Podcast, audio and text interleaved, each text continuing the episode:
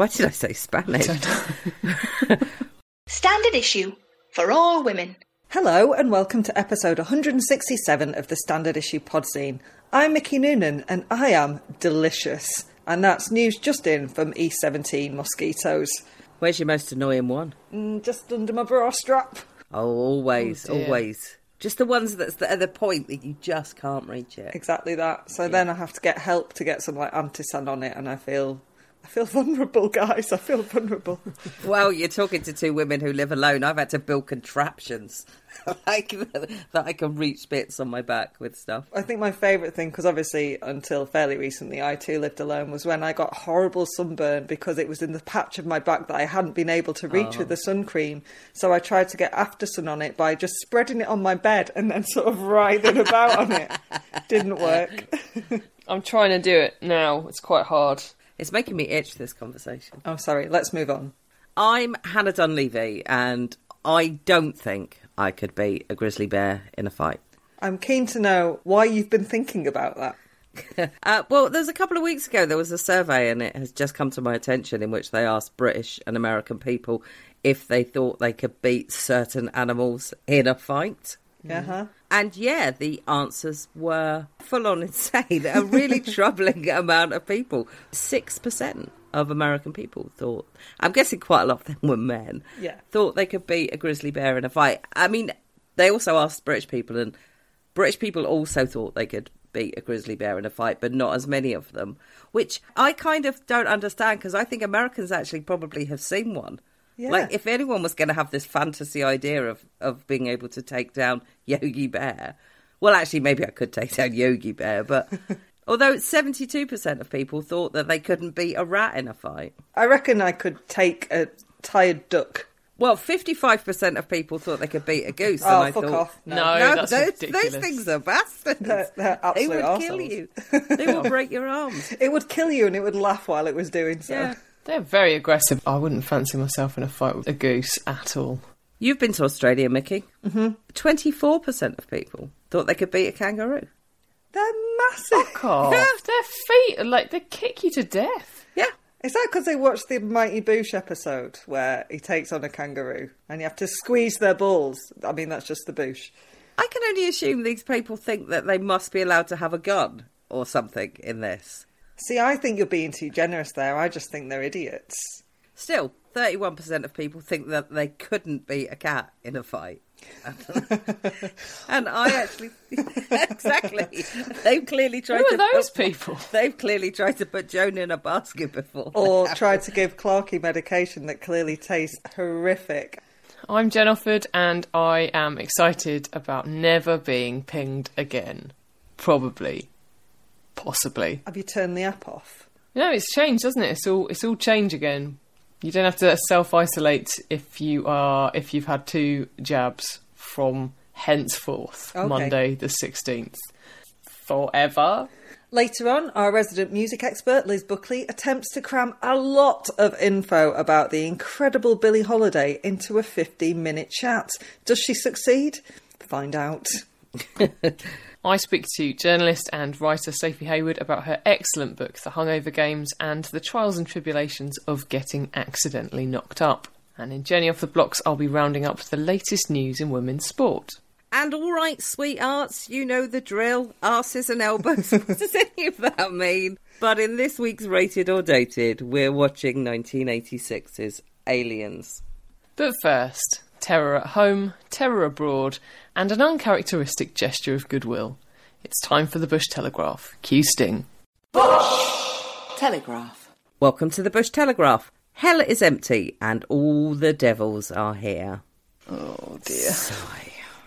By now, you will no doubt have heard of the tragic killing of five people last week in Plymouth after they were shot by 22 year old Jake Davison, who injured two other people before turning the gun on himself. The first mass shooting in Britain in 11 years, Davison's victims were his mother, Maxine, aged 51, 43 year old Lee Martin and his three year old daughter Sophie, 59 year old Stephen Washington, and 66 year old Kate Shepherd. Davison was a licensed firearms holder, though it transpired that prior to the attack, he had written posts about mass shootings and made threats on social media.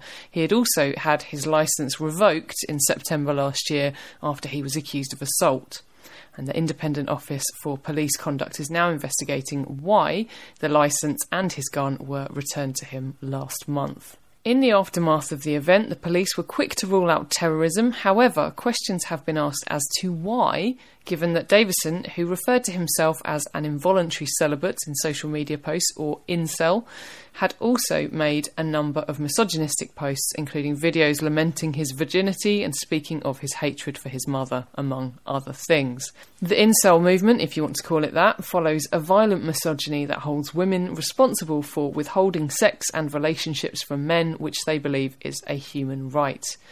Let's look now at the definition of terrorism as used mm. by the Crown Prosecution Service, which is the use or threat of action for the purpose of advancing a political, religious, racial, or ideological cause. Mm. Speaking to The Guardian about the decision not to classify the incident as terrorist, rather the police's decision, that is, Jonathan Hall QC, the independent reviewer of terrorism legislation, said that depending on the evidence, inceldom definitely can be an ideology for the purposes of terrorism.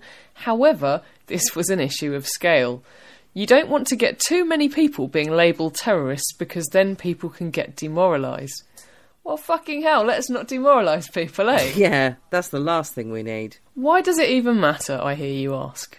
Well, institutions, organisations, governments put a fuck ton of resources into preventing terrorism, as well as sending clear messages in policy, legislation, and sentencing that it will not be tolerated by society. But don't worry, lads, because Hall reckons if there are more attacks of this nature, they probably will be classified as terror related. To me, this is a far more ambiguous message about the safety of and violence towards specifically women. yeah. Yeah.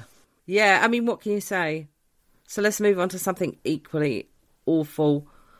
You know, we're used to writing things that age quickly. You know, write a bit about Boris Johnson's plans for lockdown or opening up, and there's generally a press conference within an hour of us recording that changes the complexion of the story in some way. But I'm not sure any story has changed with the terrifying speed of the US's withdrawal from Afghanistan, where any progress made in the last 20 years seems to have been wiped out in a matter of days. Nothing would make me happier than to be in the situation where recording this on Monday means I didn't know what was going to be happening on Wednesday. But here we are, with the Taliban firmly back in charge and chaos at airports, as people, especially those who worked for or with the deposed government or the US military, attempt to flee the country. Who is to blame for this shit show? Well, that's a complex question I certainly can't answer in the time I have here, but what I can say is that America seems to have learned nothing from the fall of Saigon, or perhaps I can say even more cynically that it did, but it doesn't care. As ever, women and children are going to pay the highest price for decisions made by predominantly men thousands of miles away. Liberties stolen, dreams gone, futures changed beyond all measure. This weekend, I spent some time in the company of some children recently fled from Kandahar with their parents. I can't say much more about who they are or where they are now living because I didn't meet them in a professional capacity and because I don't really want to draw any more attention to their location, given that they've been the subject of some obscenely racist social media posts already. But what I can say is that watching them play with toys donated by a local scout pack, enclosed donated from a local church, while my phone buzzed with the news alert that Kabul had fallen, was quite a profound experience. And so, what I want to say is this we don't need to be helpless bystanders in this. There are dozens of small acts of kindness we can make to try to improve the lives of ordinary people who are either trapped in Afghanistan or have fled. Number one, we can give aid groups on the ground our money. Feel free to do your own research, but Save the Children's Emergency Appeal is accepting donations, as are Women for Women International. You can also help at a community level if refugees are being housed locally to you. And finally, and this is the absolute bare minimum, you can call out the spreading of ill informed bollocks on Facebook about little kids who are merely fleeing a brutal regime. Yeah. Yeah. I saw, um, yeah, probably everyone's seen it by now, but uh, fair play, I didn't know who Ben Wallace was until this morning. But um, He's the defence secretary, by the way. Fuck's sake! I, I, was thinking, uh, is he that guy that does the bake off? No, I, I didn't know either. But that's thanks, thanks, modern politics. You're all shit, and we don't know who you are. Anyway, he was on Nick Ferrari's show on LBC Radio, and there's a little video of that this morning doing the rounds. And he he starts crying, he, and actually crying, not like Matt Hancock crying, like actually chokes up because he says that he knows that not all of the people trying to get out of Afghanistan are going to get out of Afghanistan. No, they're not. No. And like I say, I mean, people who know anything about history, this is this has happened mm. before. Mm. This has literally happened before. If anybody can find it, I think it might be on Netflix actually. Last Days in Vietnam, which is Rory Kennedy's documentary about the fall of Saigon, is incredible and really probably quite depressing watching at the moment because it's just about how it, things just spiraled out of control in such a short space of time. I was recording something else that I'm doing, which now it's not the time for that conversation, but we were talking about why Americans were so obsessed with the Second World War. And this was before this happened, but even then I said it's because it was a war with an ending, you know, because they left it and they'd won. Mm. And that's so rare that Americans have that in their history that they have something that ended definitively and, well, definitively and positively rather than in just descending into absolute fucking chaos. Mm. Regardless of whether or not you think we went in there for the right or wrong reasons or, or anything about that, I think we mm. can all appreciate this is just it's just shit. It's a really, really fucking shit situation. So Hannah, would you like some good news? Oh my god. I mean I say yes every time, but I don't know that I've ever meant it more, Jen. A new breast cancer treatment has been approved for routine use on the NHS, benefiting thousands of women. Yes, you heard right. Hooray. It was initially rejected as it was not cost effective or, if you prefer, too expensive, and has now been made available after the drug's maker, Eli Lilly, offered the drug at a discounted rate. Yes, you heard right. Blimey. Yeah. The drug is used on patients with advanced breast cancer who have already had endocrine therapy, and the news has been welcomed by experts who said it would delay the need for chemotherapy and improve the quality of life for those who take it. Yeah, I mean, don't even get me started on the cost of fucking drugs. It's good news, Hannah. Yeah, exactly. Yes, hooray, hooray, hooray. More news and hopefully better news next week. Pray for the like the gods of returned animals or, or whatever. yeah, yeah. Well, you have equal pay, but you know they're not equal, are they? Sexism of the week. It's that time of the week where we ask, what does a woman need to do to be taken seriously by the police? And why the answer is, in many cases, sadly, die. Last week, the Independent Office for Police Conduct, IOPC, found that Lincolnshire Police had not failed in any of their standards during multiple contacts with 23 year old Daniela Espirito Santo from Grantham, who died while on hold reporting a domestic assault.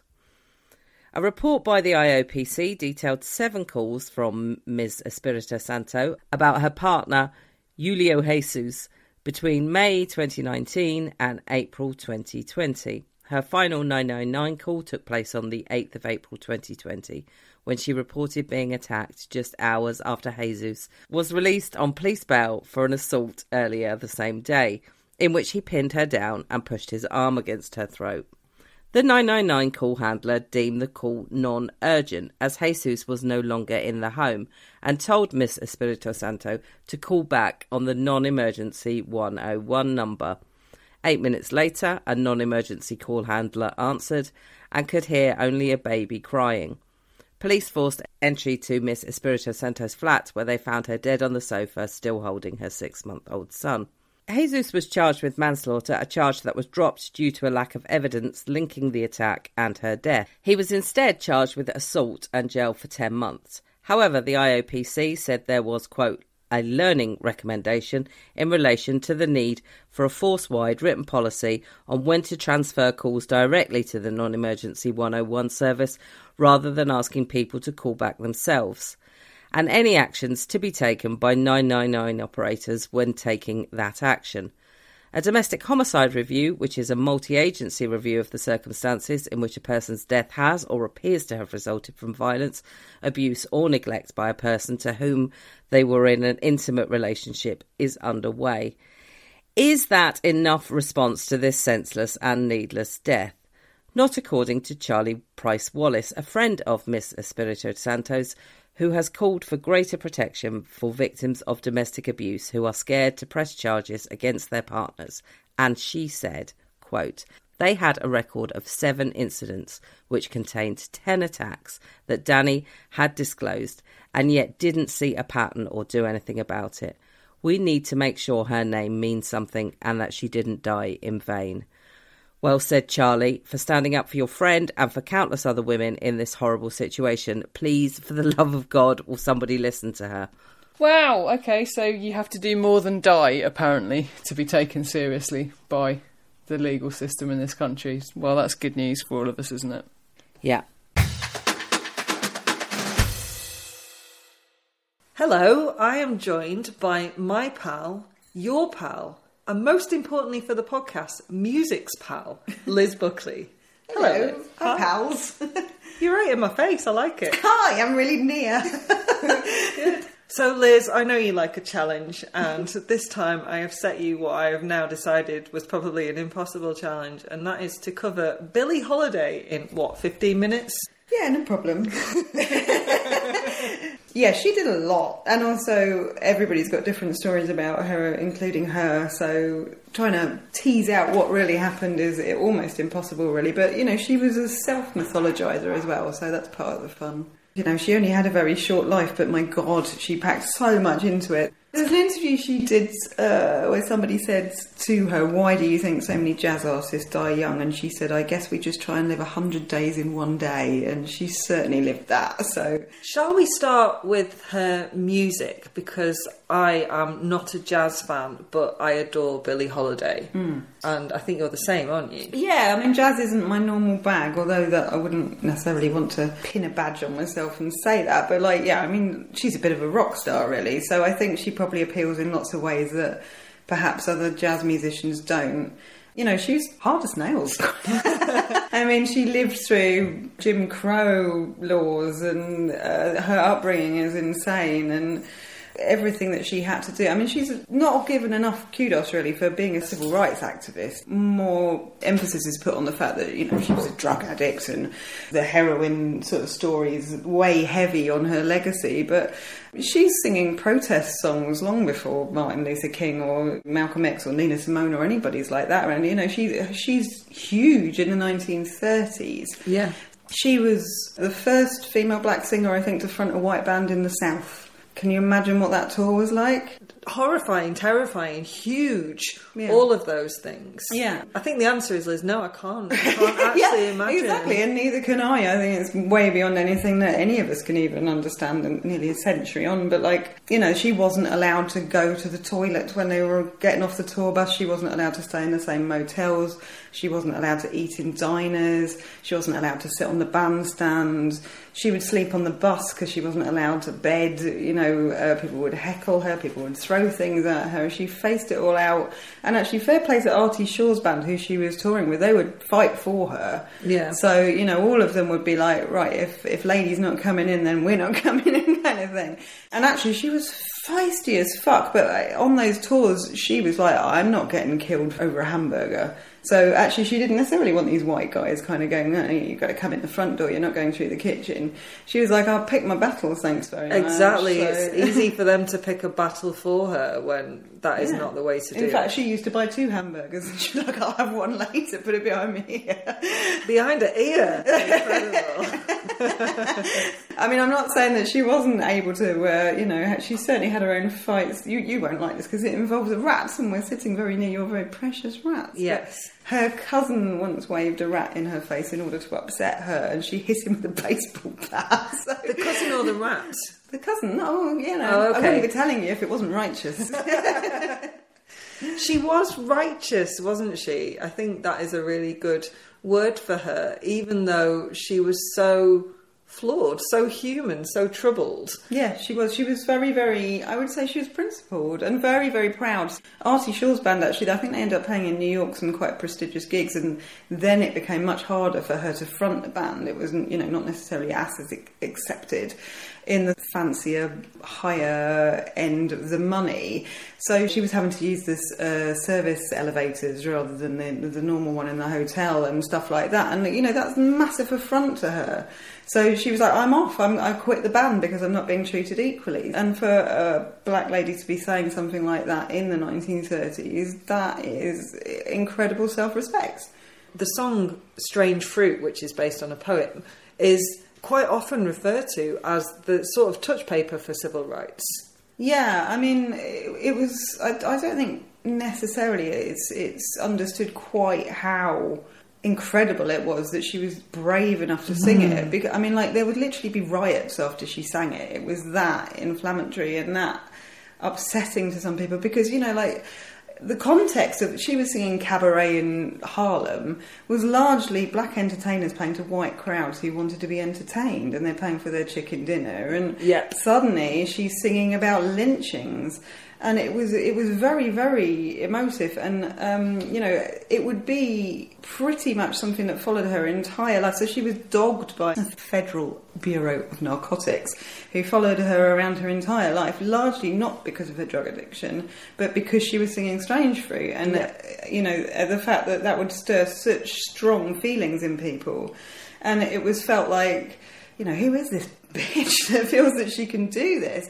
So she would perform it in a, a, different way. Like she would say, uh, everything I sing, I feel, and if I don't feel it, I wouldn't sing it. So just singing a song in a certain way is exercises, whereas this is pure emotion, and that's why I think it hit home so strongly with people.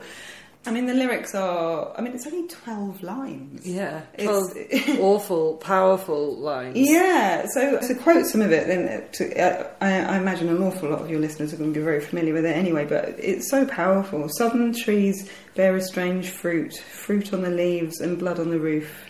Black bodies, just in case you're in any doubt about what she's describing. Yeah. Swinging in the southern breeze, strange fruit hanging from the poplar trees and she was signed to Columbia at the time, and they didn't want to do it. So she's one of their biggest artists, and they're like, no, thank you. That's not something we want to be part of. So she was allowed to do a one off with Commodore Records and release it with them instead. And, you know, her belief in it was such that she was like, I'm going to do this, and I'm going, you know, like having a record contract was a very big deal, but she felt so strongly that she wanted to do it. And so it goes on the bulging eyes and twisted mouth in verse 2. I mean, swinging bodies, scent of magnolia sweet and fresh, and then sudden smell of burning flesh. So nobody could pretend that they didn't know what she was talking about. And at the time um, when she was singing, the lynching bill wasn't even considered by the Senate until 1937, and it wasn't passed. Yeah, they refused to pass it. Yeah, so I mean, it, it was still really incredibly raw. It ended up winning um, a Grammy in 1978. That's how much later the recognition for how important it was. Wow. And uh, Time magazine called it the song of the century. But these are things she she would never get to see or hear or realise. You know, I mean, by the time she died, she was out of print. I kind of love that uh, she's still essential and remembered. And you know, she, she's actually nominated for 23 Grammys after she died because people suddenly realise how relevant and important she is. To put some sort of context on what she was up against, like, do people understand how brave and revolutionary an act it was to sing a song? I mean, clearly protest songs are not the sort of thing people expect to be entertained by in a club. She was shot at leaving uh, one club. Bullets in the side of her Cadillac when she left. But people wanted to hear it. It was a song that people oh God, requested absolutely. and shouted out and requested during her concerts. Yeah, but she had to take a view on it every single time. Mm. Can I face it? Is it the right mood? How's it going to go down? You know, what consequences are they going to... I mean, like, she was imprisoned over and over again in her lifetime, all for various different things. But largely that was the reason, you know, like trying to hobble her in any which way they could because she had power. Singing that song gave her power, and it, it is one of her biggest selling songs. And even at the time, that was dumbed down as well. The B side was a jukebox hit, so Everyone was after the, the B side. Oh yeah, that was the, the other side. That was just an accident, right? Yeah. Yeah, and also it was such a powerful effect on her too. She quite often was physically sick after she sang it. You know, you can tell from her delivery just how very much she meant it. And she said it reminded her of what, how her dad was treated. Because her dad died of TB and he wasn't admitted to hospital. He went around various different hospitals and they wouldn't let him in. And so she would always think of him when she was singing it and the sort of injustice of that. And actually, I, I mean, other people have covered it, but I would say it's hers. It's inseparable from her. There's an entire book about the history of strange fruit, and there's various myths surrounding it. Nina Simone, Jeff Buckley, Siouxsie Sioux, they've all covered it. Stop it, don't. Quick message to any musicians thinking of covering strange fruits. No, No. it's a, it's a no. Incorrect. yeah. And I think it's really powerful what you said about her taking power from it, but also feeling frightened by it and feeling so emotionally moved by it that it would make her sick. Because, mm. of course, it would make her feel sick. I, I can't, I can't imagine it, and I'm very aware we're two white women talking about Yeah. this incredible civil rights activist. Actually, that in itself is interesting. There's a recent documentary, I think it's still on iPlayer if people are interested. There was a journalist that was collating interviews of Billie long after she died, but people that are still around collecting stories. And the journalist that was putting all this together died in mysterious circumstances. So she's following sort of basically Billie's story and her connection with the Federal Bureau and, you know, like all of the sort of slightly seedier side of what she had to put up with. And she was found on the street having fallen out of a window under very suspicious circumstances. So even in this day and age, Billie's legacy is, you, know, this is how dangerous she's felt to be. A journalist who doesn't leave a note and her family don't believe that's what happened to her. I think people have this, or some people have this idea that if you are powerful, and Billie Holiday was powerful because she had fame and she had fans, that that means you you're not frightened, that you're untouchable. Mm. But I think she was clearly frightened every single day. I presume she was. I wouldn't want to speak on her behalf. I presume she was. I don't know. She her autobiography, which I heartily recommend, is quite a force. I mean, the stories are just unbelievable, and it's one thing after another. I mean, just even a couple of pages in. I mean, she's born to a mother who's thirteen, to parents that aren't married, and uh, she's already calling people cocksuckers on page one. I like her. I'm just going to go on record. I like her a lot. We've already established we're both big fans. She's ending up sleeping in a bed with her cousin who's trying to rape her. The neighbour tries to rape her. She ends up in prison at 10 years old because somebody tried to rape her and they want her a witness report, so she has to stay there. She ends up in a Catholic institution where they try to correct her for having been the victim of a crime. Big up to the Catholic Church. There's somebody who breaks their neck and then she's made to go and sleep next to a dead body. I think that's all on one page as well. It's relentless. Her great grandmother, who grew up on a plantation and had like 16 kids by the plantation owner, uh, was her favourite relation, and she died holding Billie and was had rigor mortis, so Billie couldn't get free. It's just absolutely non-stop trauma. Yeah, I stand by the fact that she was probably terrified every day of her life. That's too much, Liz. And I know obviously you can come from the happiest childhood or the happiest circumstances and still become an addict because it's an illness. But no wonder she sought some sort of comfort, some sort of oblivion. Well, and also it's context. I mean, pot was legal. Uh, you're living through prohibition, which automatically makes alcohol much more appealing. Um, you're in a, a world of musicians, so you know she's on the road. She's getting no sleep. It's all of those trappings. But also, every time she actually got busted, she was in a hotel. They knew where she lived, but she was a user. She wasn't a trafficker. Yeah. Which really wasn't that serious a crime, so they could never really get anything on her. So the time she did get in prison was largely she got drugs planted on her because they were so determined to bring her down. And usually it was one of her husbands working with the Federal Bureau against her for money. Along with all this madness and the numbing and the upset and everything, I mean, her mum was incredible. Her mum was absolutely phenomenal. Bi- Billie actually ended up teaching her mum to read and write. Her mum's, I remember, only 13 years older than her, so Yeah. not a huge age gap. But her mum, you know, with all of the problems that you have of being a black single parent in the age that we're talking about, she literally broke down doors for Billie. Like she rescued her from the man that was sexually assaulting her by breaking the front door down. She was a maid for a lot of her life, her mum, but very rich white families. Quite often, she'd get the rich white families to get lawyers to help Billie, to drive and pick her up when she was in trouble. She put her in various different accommodations that was safe. Yeah, she hired people to help her. Her mum was there for her every step of the way. And when Billie gets towards the end of her life, and I think she knew she was getting towards the end of her life, even though she was only very young, she starts thinking about what her legacy is in terms of her personality, not necessarily her music.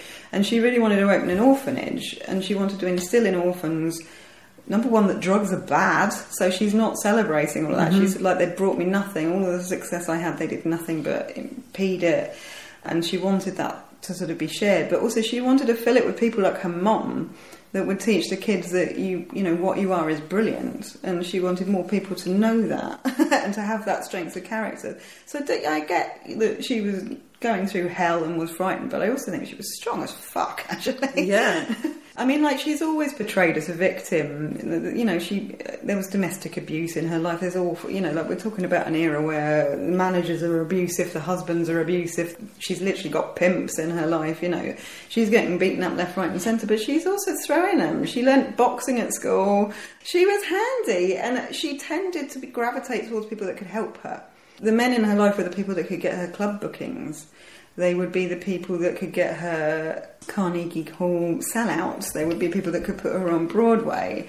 So, you know, she's someone going, right, uh, how do I sell out on Broadway even though I'm a black woman in the 1930s? Yeah, she's not a puppet. No, absolutely not. And um, she does manage to get rid of most of them. You know, like there's a lot of you know sneaking out of hotels in stockinged feet, but she's got a mink under her arm.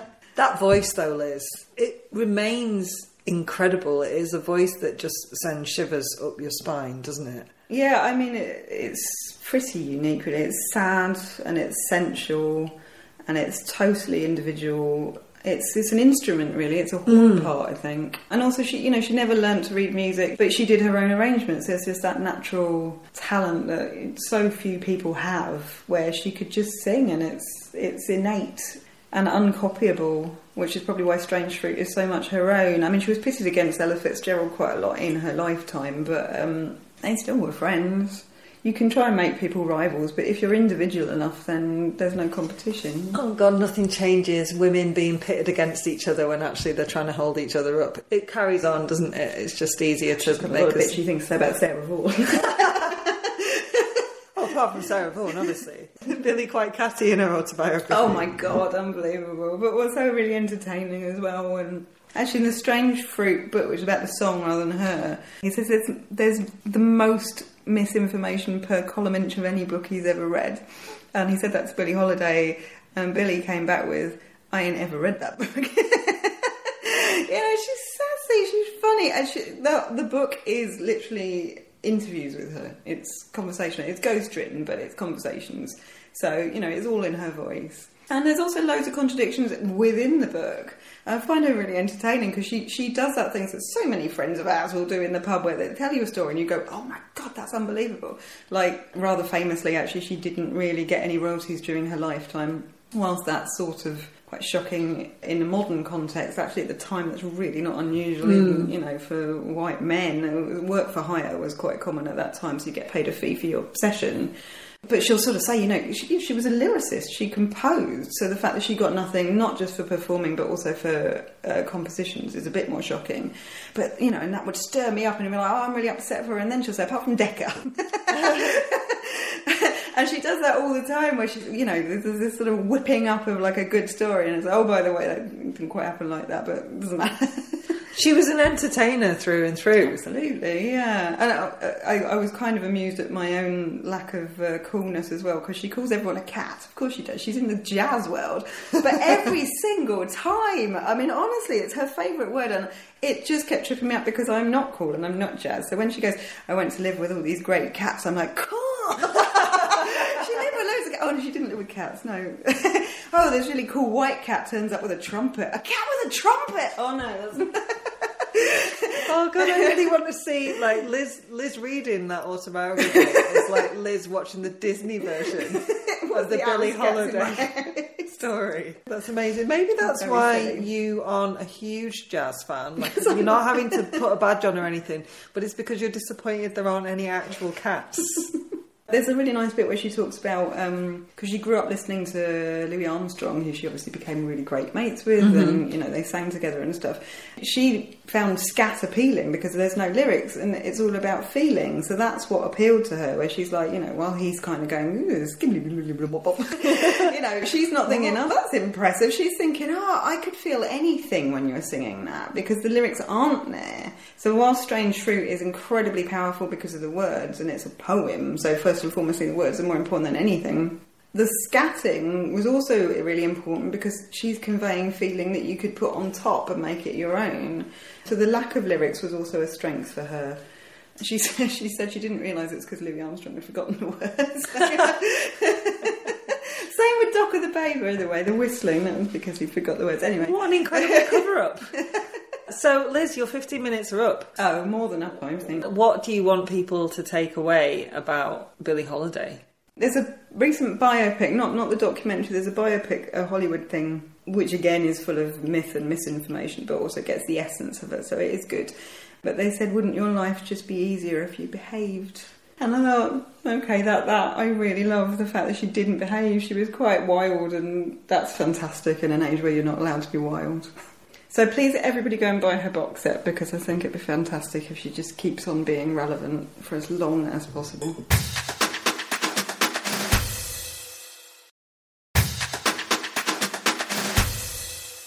I'm joined by journalist and author of The Hungover Games, Sophie Heawood. Hello, Sophie. Hello. Hi, Jen. Thank you very much for joining me. You are here today to talk about your book, which has just been published in paperback. It's it's really, really an excellent, excellent read. So just to start by blowing all of the smoke up your backside, it's excellent. Can you please tell the listeners, for those who don't know, what Yeah. it is about? Okay, it's my true story, so it's non-fiction. It's a memoir of what happened when I went to live in Hollywood about ten years ago and was hanging out with celebrities and having what felt like a lovely, exciting life. Although I was probably quite lost in myself and partying too much and pretending that the passage of time was not happening and that people all around me were not sort of getting married and having babies because I'd never worked out how to hold down a relationship at all by that point. And then at 34, I spent a night in a hotel with a musician I, I knew and having just been told by a doctor who'd done some investigations on me for, a, for another reason that I was infertile and couldn't get pregnant. So I spent one reckless night in a hotel having cried for a week at the discovery that life had caught up with me and I was now past being able to have children. And of course, that night I got pregnant because medical science is not quite, you know, what it always purports to be.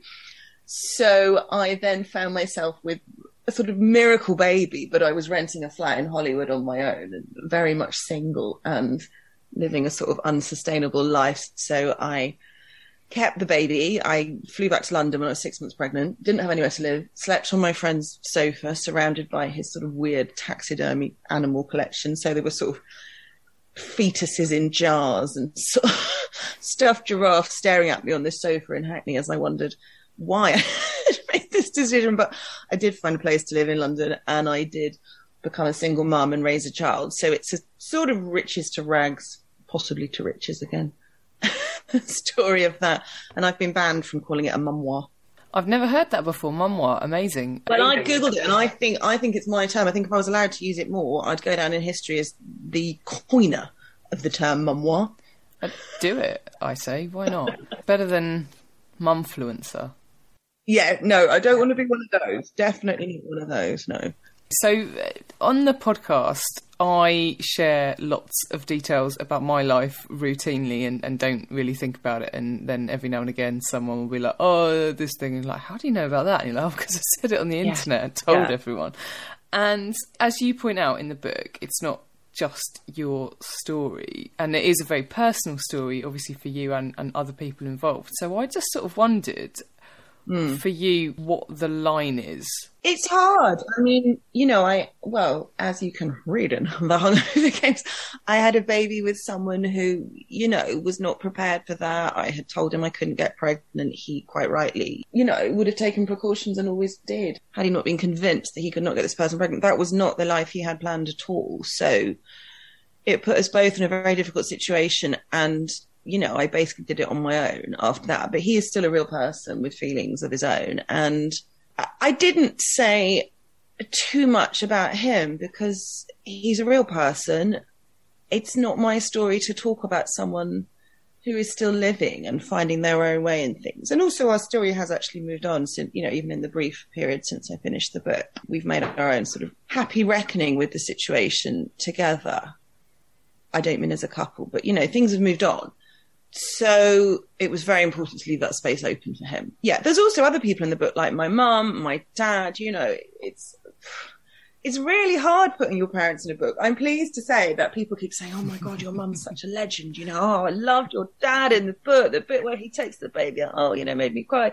So I'm glad because I wasn't sort of you know, milky sweet about my parents. I wasn't just kind of going, oh, they're the most amazing grandparents in the world. There's a real emotional fight that goes on between me and my mum in that book, and that goes on between us in real life. And I didn't want to make it sentimental, but it's hard because you know those people are still my parents to whom I owe a lot. There's there's a bit which I don't I don't want to give I don't want to tell anyone anything that happens because I want them all to read it. But um, there's there's a line in it that your mum tells you after you tell her that you're pregnant, which made me cry. Honestly, I burst into tears because I think really, yeah, oh. it, it, made me cry. And then and then like the next the next sentence you reveal, like, I reveal where she's plagiarised the line. and it's it's brilliant. My mum said she read the book. I was a bit like, oh my god, she's going to read it. I think what she said was, I don't remember saying that, but it sounds like something I would say. I mean, I remember because the phone call where you're in LA on your own, single, yeah. on a flimsy work visa with no proper health insurance, the bit where you phone your parents in Yorkshire, mm. tell them that you're pregnant by someone who, you know, means very little to them. You do remember every single word of that phone call. So she might have been in the sort of shock where afterwards you put the phone down and think, what's just happened? But mm. to write the book, it was good for me that I do have total recall of some of those quite sort of precious moments. I wanted to ask you a little bit about the single mum aspect of it because single mums get a kind of pretty tough rap in representations basically across the board. But it was slightly different. Like when I was having my daughter and I sort of told people about it, a lot of people kind of said to me things like, oh, it's you know, it's great that you're going to have like all the control in the situation, basically in in the parenting or whatever, or like, oh, you know, you'll be like this really great little unit, and um, you know, it'll be like a really lovely thing. And and I wondered what you thought because that sort of comes from this quite middle class space, and I wondered if you thought that there is quite a I don't know, it's almost sort of romanticized. Do you think there's a kind of a class divide there? I think single mum as a term can be synonymous with poverty, and possibly it should be. I think it's something like 67% of British single parents, or, or, you know, major single parents, most of whom are women, are on or below, you know, the, the agreed poverty line in this country. But there's also an awful lot of people who got divorced and are now single parent, and that, that can happen in any income bracket, in any class bracket. I mean, all of it, all of it can happen, you know getting pregnant from one night stand can happen to absolutely anybody. Sometimes I think it's good that single mum is synonymous with poverty because that situation is being heard and noticed. But I think also it can be misleading. You know, I've had a sort of slightly chaotic life with my daughter. You know, I ran out of money, but me running out of money with a sort of middle class background behind me is not the same as someone who has no cushion. So I think the whole class thing's quite interesting. To answer your point, if it's romantic, yeah, I think that's partly why I wrote the book. I think someone said to me when my daughter was little, "Oh, I'm going to go alone. You know, you two just have such a lovely, fun time." And I thought, well, we do, but we also don't. And maybe Instagram's not telling the full story. You know, maybe I need to delve into the darkness as well as the light a bit more with this. the thing about getting pregnant accidentally, because obviously that Hmm. happened to you and that has happened to me, and since it happened to me, I've become aware that it is way more common for women in their 30s to accidentally get pregnant than because it's the kind of thing that you sort of think happens to teenagers. I remember my own auntie said to me, Oh, come on, you know how it works, don't you? Like, you're, you're an adult. How has this happened to you? You've obviously done it on purpose, basically. there's a lot of a lot of assumption you've done it on purpose, and there's also the sort of assumption that you would have learnt because you maybe got pregnant in your twenties or teens or something. I mean, sure, but personally, that's the one time I've been pregnant in my whole life, so you sort of don't think it's going to happen to you. because it is like surprisingly common, or, or I've I've found that to be the case since I got pregnant myself. I wondered, have you had loads of people like me now, sort of saying to you like, "Oh my god, your book is about my life." I have, yeah. It's interesting, and I almost wonder if it's because um, you know, some people have such a tough time with fertility and go on such sort of you know years of IVF and that kind of stuff, and it can work and it often doesn't work. I wonder if we've become so aware of the pain of that recently that sort of announcing, "Oh, I just got pregnant," you know, like that, without meaning to. I wonder if you feel a bit flippant or guilty. It's a bit like this is a terrible comparison, but it's a bit like when people say to me, like, "Oh no, I'm a single mum too this week because you know he's gone away to do this job in Atlanta," and you're like, "You're not a single mum." Because that week will end. Yeah, and has he gone there to earn money to pay for your house? Yeah, yeah, you're not a single mum. but one of the things you talk about in the book as well is the shame that you felt. I think I still feel it. And you know what's hilarious? A friend of mine the other day, they they caught up with me about somebody we used to know, and I said, "How how how's she doing?" And she said, "Oh yeah, she went to live in LA." And I said, "Oh, did she really?" And she said, "Yeah, and she's got pregnant by this guy, but um, he's a, he left her when she was pregnant, and she's had the baby on her own." And I literally instantly went, "Oh my god, what a mess!" And then my friend was like, "Sophie, that's what happened to you," and I went, "Right, right, yes, yes, that is exactly." what like like I was actually still able to pass judgment on on my exact situation. I mean, it's so ingrained. It's so ingrained the judgment on something like that. Yeah, it really is. So the book isn't just about, as you said before, it's a memoir. It's not just about pregnancy. It's not just about your experience as a single mum. It's about, you know, it covers your work life. It covers other relationships. And you talk about things like when you were pregnant before you had your daughter, you are trying to rent a flat and, you know, how tough it was for, for you to be able to do that and, and the various loops and you had to jump through and lies you had to tell. And I through my teeth because I was single and I wasn't unemployed, but I was a freelance journalist with a massive bum and no husband. And um, they just look at you funny the minute you walk in. They're like, so you don't have a fixed salary and you're not married and look at the state of you kind of. how tough do you think society still is for single women, let alone single pregnant women? I don't know. I'm sort of loath to feed that particular beast, I think, and say it's hard for single women. I mean, I never, I don't know, maybe it's my background, although my background was, you know, reasonably normal, average. I didn't have this thing where everyone's always saying to you, when are you going to have a baby? I mean, maybe it's because I was 34 when I got pregnant, not 44, but I haven't lived that life where people were sort of expecting me to be married. I mean, maybe they didn't think I was marriageable, I don't know, but I don't know. I think you can resist all of that. I think I resist it. There's a section where you talk about self-help books and life as a, again kind of like as a single woman and, and sort of navigating relationships with men i remember once buying a book why men love bitches right which i'm very I- embarrassed yeah, to admit but yes, i I've did read that. I've read that. And also, you talk about uh, the one that you reference is he's just not that into you, which is just like oh, the worst thing in the world. And obviously, you have a daughter now, and I Yeah. wondered what the one piece of advice or wisdom, not necessarily about dating or relationships, but just about kind of navigating the world as a woman, I guess. What would be the one piece of advice or wisdom that you want to impart upon her? Yeah, I do think about this a lot, and I haven't quite distilled it into the perfect sentence yet. But there's something about walking in your own glory and being glorious. You know, I remember as a teenager being sort of hung up on those things you think about, like, well, I've got big thighs, so that's not going to work. You know, this, you get this nonsense maths in your head of like, well, I've got big thighs, so like that means I can't be attractive. That means a boy won't. That means whatever. You know. I I remember seeing this young woman, maybe she was about nineteen, walking into a, a room I was in, a stranger, and she just had this amazing sort of vibe about her. She was just glorious. And I remember noting afterwards, like, oh, no, she's got bigger thighs. You know, that's the judgmental. I don't think she's got bigger thighs than me. How how does that work then? Because she's gorgeous. And I remember just suddenly realizing as a teenager, oh, it's it's what she carries. It's this wonderful spirit she has about it. It's really not the width of her legs.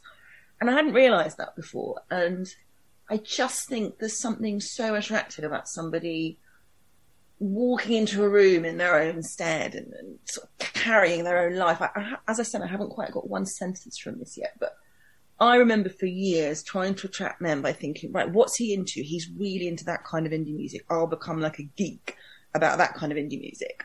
And I'd get really good at it and I'd know all the bands to reference and I'd be able to like sit there in like some sort of smoking area with some boy and get all the references right and really impress him. And then you'd go off with some girl who said, Oh God, I don't know anything about indie music. And I'd think, uh, the injustice. How can that be? But that girl had something to offer, which was that she was totally herself. And I don't think people are looking for someone to be their mirror or reflect them. I think we we are attracted to people who are very much sort of vibrating with their own humanity. Haven't got that through to a nine year old yet, but I'm I'm working on it. Sophie, obviously the book has done it's done quite well. It's a bestseller. Yes. Congratulations! It, it, again, it's it's so good. It's so funny and it's so warm and it's so it just readable. I absolutely recommend that people go out and indeed read it. What's next for you? What have you got on the horizon? Surely someone's going to make this into a film or yes, me, me. well, I sold the um, I sold the TV rights to a really good production company who. I think I don't know. For some reason, we haven't done the press release yet, so I won't name them, but they're brilliant. Anyway, we are writing the script at the moment, and I was involved on a sort of exec producer way, Whereas on all these Zooms and we were interviewing all these brilliant screenwriters. And because I had said from the start, I'm not a screenwriter, I don't ask me to do it. I've been told that that way madness lies. Hire a professional screenwriter. I can't adapt it, but I'll be involved. And we had Zoom after Zoom with some brilliant writers and they'd have a few ideas for how to put it on the screen. And I, think I was meant to be silent in these meetings, just like a sort of, you know, governor on the panel. And I kept jumping and going, yeah, but don't you think if she comes in this room and, you know, in the book it starts there in LA, but actually where I thought we could start the TV show and then it can come and then he could be, and then after a sort of month or so of these interviews, the producers were like, you really do want to write this script yourself and we really do want to hire you. So then the company I'd sold the rights to sort of hired me back, which was quite funny. So I'm working on the script as we speak, and that will be exciting.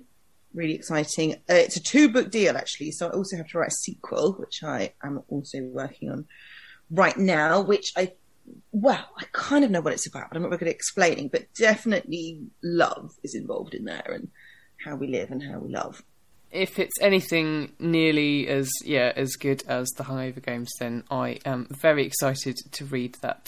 When that's what I'm hoping for, nearly as good. Sophie, where can we follow you so we can keep up to date with what you're oh, doing? so I just use my surname on social media because it's a bit weird spelling, so no one else has got it, apart from my poor brother and mum who don't get a look in there on the socials because I nicked it. So Heawood is spelt H E A W O O D. Looks like he would and I'm just called Heawood and everything. Sophie, thank you so much for talking to me. No, thank you. It's been wonderful. You play ball like a girl! Go on, do one, kid. Jenny off the blocks. Welcome to Jenny off the blocks, that time of the week where we mount our trusty steed and hope for the best. Oh, I, as we discuss all things women's sport. I want to open with some news that is not really news because, in fact, it's a decision that was taken quite some time ago, I think maybe April this year. However, I've only just heard about it because of our success in the Olympics, a point I will elaborate on in a minute, and it seemed churlish not to include it now that I know that our very own Hannah Dunleavy has an interest in this great sport herself. Anyway, this discovery is that the modern pentathlon will take a different format at the 2024 Olympic Games in Paris. It's going to be condensed into just 90 minutes for a more compelling viewing experience. What? And to put that in context, it was squeezed down to five hours for the Tokyo Olympics, apparently. Five hours, guys. Anyway, Team GB gold medalist Kate French told the Telegraph Women's Sport that, personally, I don't think it needs to be changed. The response we've had for this Olympics has been really good, and I think it works great as it is. People really did enjoy it. It was the first time it had been in one stadium, which I thought looked amazing. Now, obviously, I agree with her, but also she makes the point that there are some pretty epic kit changes going on between the different events. To remind you, fencing, swimming, running, shooting, and show jumping, and they're going to be condensing the breaks between those events down in order to bring the overall sport time down. And I have to agree, that is quite a lot to manage. Save the modern pentathlon, I say, albeit quite a bit later than would have actually been, you know, useful. But you know, no one reports on Olympic sports outside the Olympics. A top tip for you then to keep on top of all the niche sports interests you've developed over the summer is InsideTheGames.biz, which is a website which does exactly that. And on the homepage today, they've got a Georgian judoka, a Jordanian taekwondo fighter, and a weightlifting constitutional crisis, and I'm here for it. Not the crisis, you understand. Yes to diverse sports coverage. So, while we're on the subject, congratulations to Ryann O'Toole of the USA, who won her first LPGA Tour title at the weekend on her 228th attempt at the Scottish Open, and that's golf, FYI. The 34 year old has subsequently said she might shelve her plans to retire. She says, I don't know if I could stop playing golf now. Fair play when you think of that whirlwind of excitement and rampant sexism, I'm not sure I could give up a gender pay gap of over 500% either. I'm talking about the disparity in prize money for the men's and women's Scottish Opens. The total prize pot for the women's event was £1.5 million, while their male counterparts played for £8 million just five weeks earlier. And that has grown for the men by £1 million in the last four years while the Women's Prize Fund has stayed exactly the same. Even inflation hates women, apparently, and benefits, to be fair. But, well, also, yeah, again, women. England's Georgia Hall, who finished 40th on the leaderboard, and just FYI, her compatriot Charley Hull finished 5th, was quick to point this out in a recent interview, also with the Telegraph Women's Sport. She said, Equality has to be the aspiration. Women's golf is as important as men's, and why shouldn't it be? Well, that prize fund tells a different story, doesn't it? A bit more news. Firstly, that has been announced this week that there will be no spectators at the Paralympic Games in Tokyo starting next week as the city continues to try and curb its COVID 19 cases. Fans are also asked to stay away from road events. I don't think this is huge news. Fans weren't allowed in for the events in the capital at the Olympics either, though some venues in other regions were allowed up to 50% capacity. Perhaps sadder news is that it has also been confirmed in the wake of the Taliban taking power of Afghanistan, as you've heard us talk about in the Bush Telegraph this week. They will no longer be represented at the Games, which means that the historic first appearance of a female athlete from Afghanistan at the Paralympics, which was due to take place will obviously no longer do so, and that is, you know, also very sad. So let's end on a high because news sucks, doesn't it? And back to boring old brilliant football, which is about to resume in the women's game. And Sky Sports and BBC have now announced their coverage plans for the Women's Super League. If you've got Sky, good news, you'll be able to watch every single WSL club in action during the opening five rounds. The BBC's coverage starts on September the 4th with Everton v Manchester City, which promises to be a good one, and will show another four matches between September and October, as well as host the return of the Women's Football Show on a Sunday night. Who needs sleep anyway, right? That's all from me this week. I'll be back next time with more women's sport.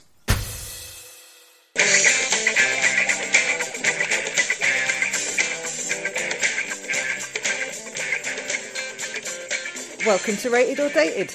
Jen, what film that we watched this week really drove home the message don't fuck with mums, particularly if they've got a flamethrower?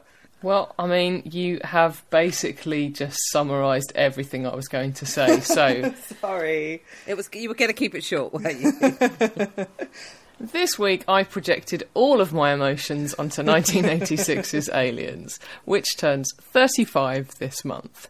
It is, of course, a sequel, which we don't do very often in Rated or Dated, but I think it works as a standalone film, and I'll come back to that.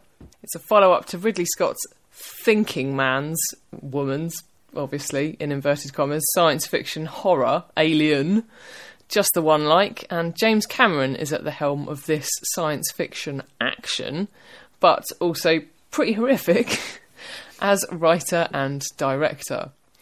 And I don't think this is a spoiler given the not very imaginative name, but we are absolutely fucking chock a block with aliens in this follow up.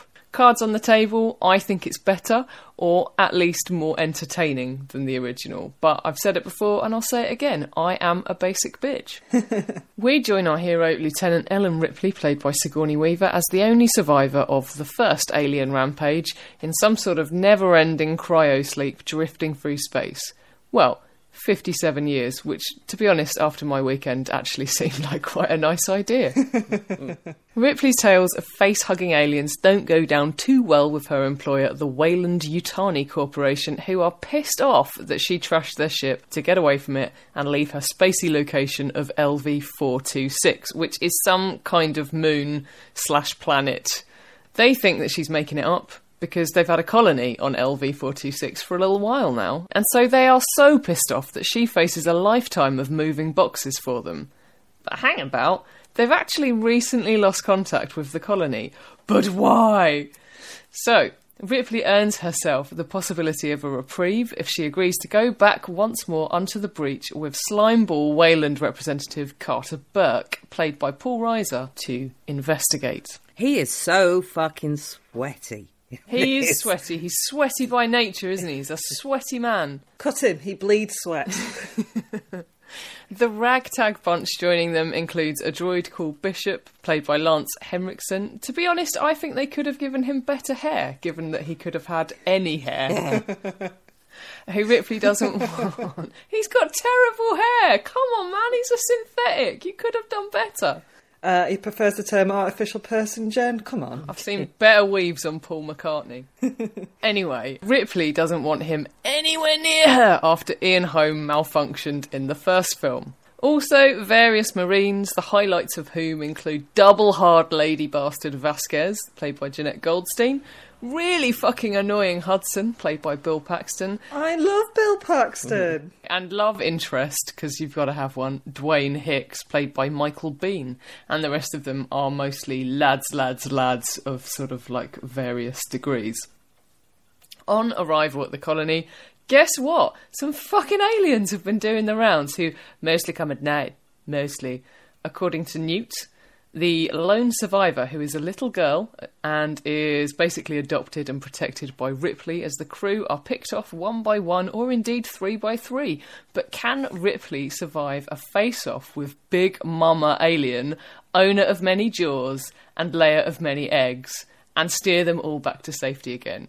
So, a fun fact for you there are a couple of different cuts of the film, and the cut I watched didn't actually include the scenes where it's explained to Ripley that she's basically missed her daughter's entire life when she wakes up from her space sleep. Yeah, it also didn't include the scenes where you see the family stumbling across the ship, Oh, yeah, I'd forgotten about that. which is like the worst day trip anybody's ever gone on. that he takes his kids out on a day trip to like just a desolate island and goes, "Oh, here's a downed spaceship. Let's have a poke around. What could possibly go wrong?"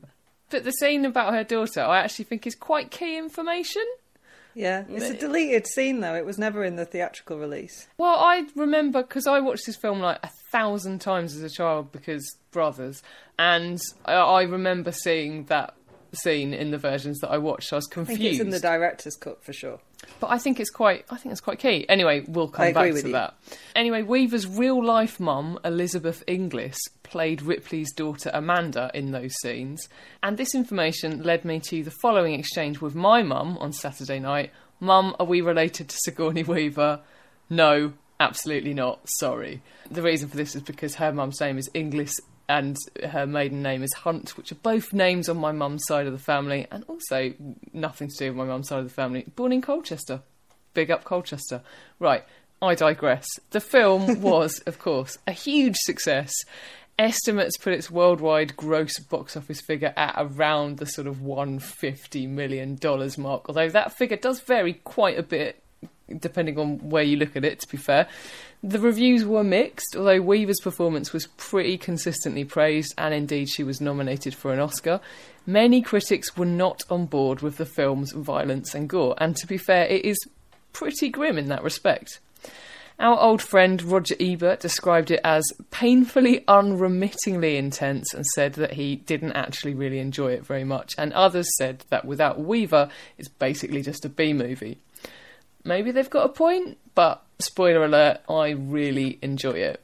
That said, Hannah, I think you recently said in an episode of this very podcast that you think that this is a feminist film, and I remain unconvinced. Is that a good place to start? I have lots of thoughts. I don't know that I think it's a feminist film. I mean, she clearly is a feminist character icon within that. She is like a strong, or perhaps the very epitome of a strong female lead.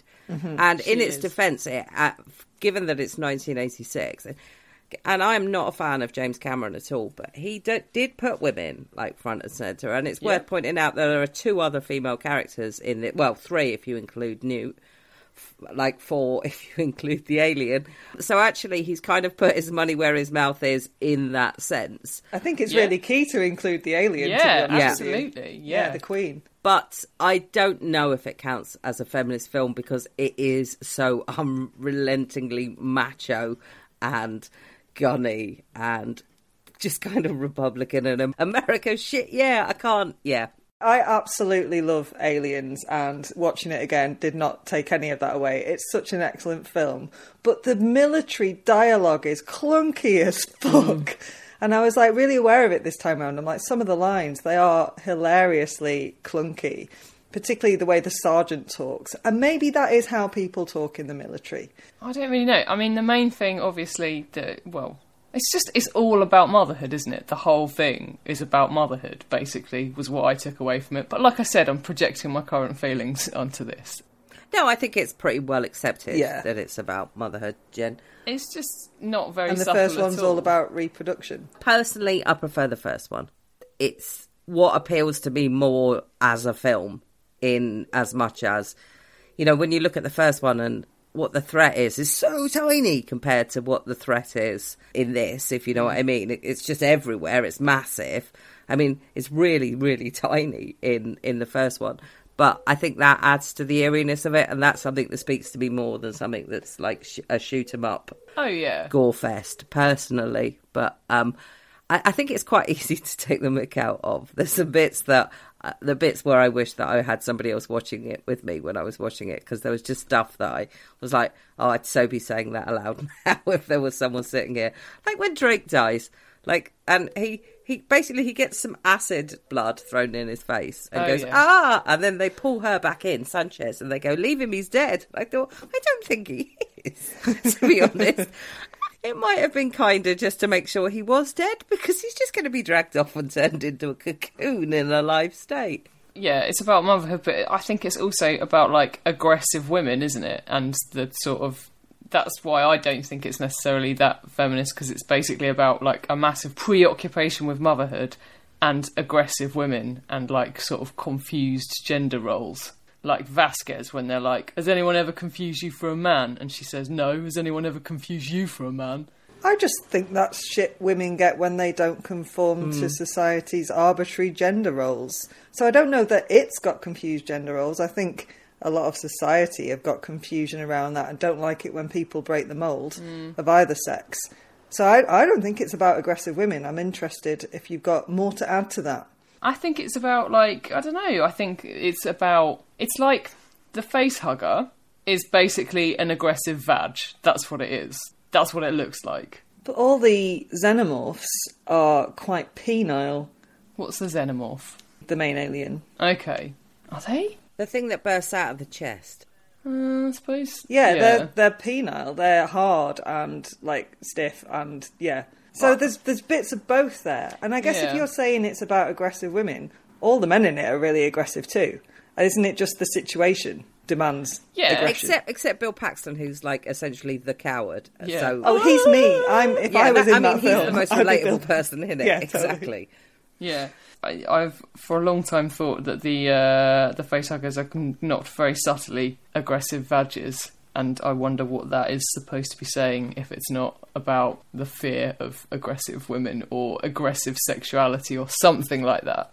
I think it's the horror of biology, isn't it? The whole of the first one is all it's about reproduction, and it's it's the alien gets birthed through a man, so it's the gore and the bloodiness that you know. Giving birth is pretty horrific. I know. as I'm sure you know more than I do in like in real terms. But yeah, I think that the first one is all about, or certainly has that theme of being about reproduction and how frightened men are of women's ability to reproduce. Yeah, that's exactly what I sort of mean by it. I don't think that makes women aggressive, though. I don't think it's necessarily saying at all times that aggressive women are bad, but I do think that is a theme that runs throughout it. Can I ask a question about something you said? Mm. You described Hicks as a love interest, yeah. Yeah, because they flirt with each other massively, wildly. Do they? Yes! I think he's meant to be a love interest. I've always thought that. See, I think Newt's her love interest. Yeah. Well, yeah, she is, but in a very different way. Like, she doesn't flirt with Newton, she does flirt with Hicks. I don't know if that's flirting. I think that's just just getting on. You can get on with a man without like you can, being. but I don't think that's what they're doing, personally. That's not how I see it when I watch it. That's interesting. That's not how I would see it because I would think the very last thing you would need to burden her with was was a love interest in that in that scenario.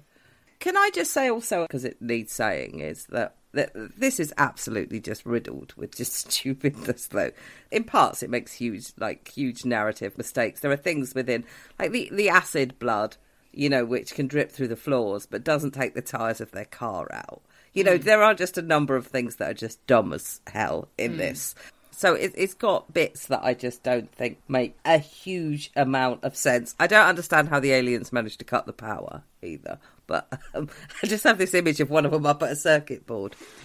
I think it's the same one who later works out how to use a lift. Yeah, right? exactly. That's my other question. How does one get in the lift? I don't know. It's it's She's smart. The Queen is really smart, but you're right. It feels like a sort of very fast evolutionary step for Yeah. this creature. But it's so much fun. I'm It I'm fun. with Jen on this one. I do love the first Alien, and I didn't see any of these till I was a woman in my thirties. And my friend Nathan was so distraught that I hadn't seen Alien, Aliens, and Alien Three that he set up a little home cinema and he made basically us a den so that we could watch it in the real dark because you know to get the real emotion of the film and the the psychological drama of it and I love Alien. I think it's great, and it is much more psychological. But I, I do really love Aliens because it's just really fun. Yeah, exactly. It's a totally different film, I think. and also hmm. what adds to the kind of funness now is that the effects like just don't stand up and how quite clearly I think they do I stand think some up. of them do. Oh, I the think the space aliens. stuff, They the do. space stuff looks terrible. The aliens themselves look better, but the the stuff in space just. I mean, it's 1986. Of course, it looks god awful. There is but there are shot- parts where you just see that that's a man in a suit quite clearly. When they just walk in, there are parts where the aliens just walk in, and you're like, The alien with a swagger. dude in a suit, dude in a suit. There are a couple of little scuttle movements where I'm like, yeah, that's a dude in a suit. Maybe a dudette in a suit. I don't know. But sometimes I think that about dogs. I think some dogs look like men in suits. So Yeah. maybe some aliens would look like a, a man in a suit.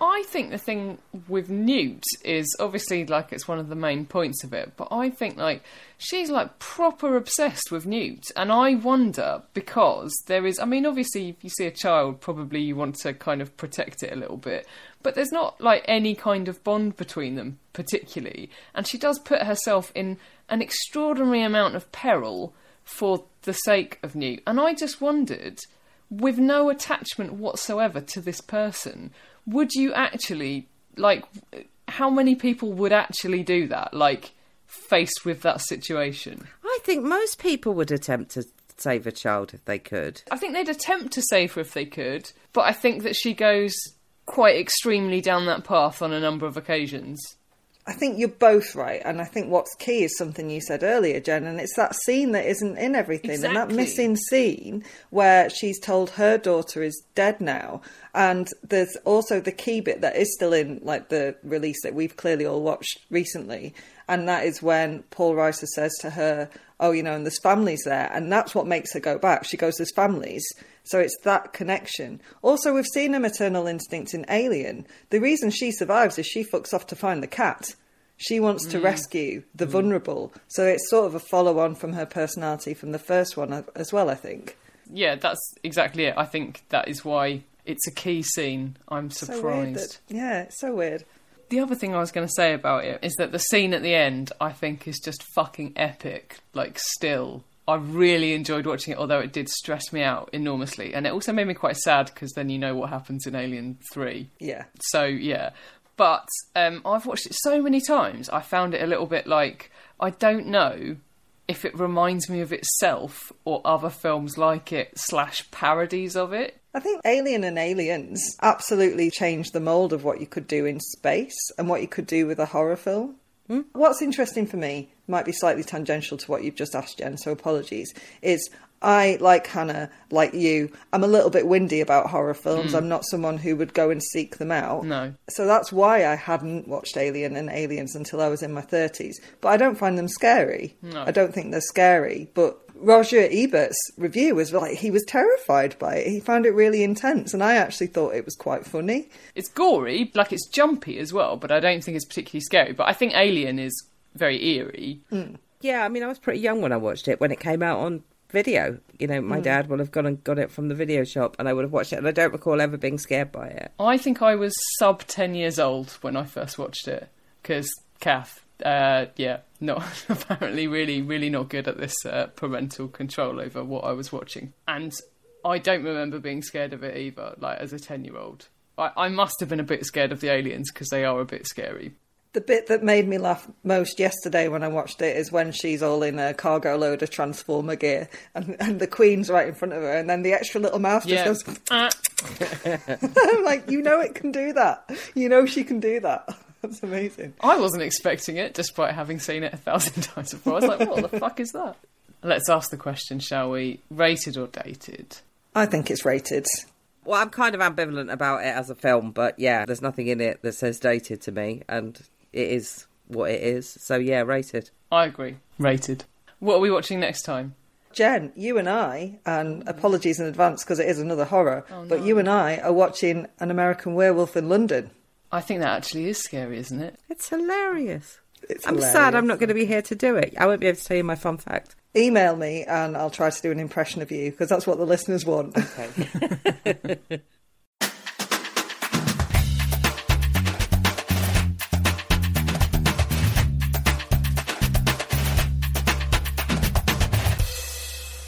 Standard issue for all women.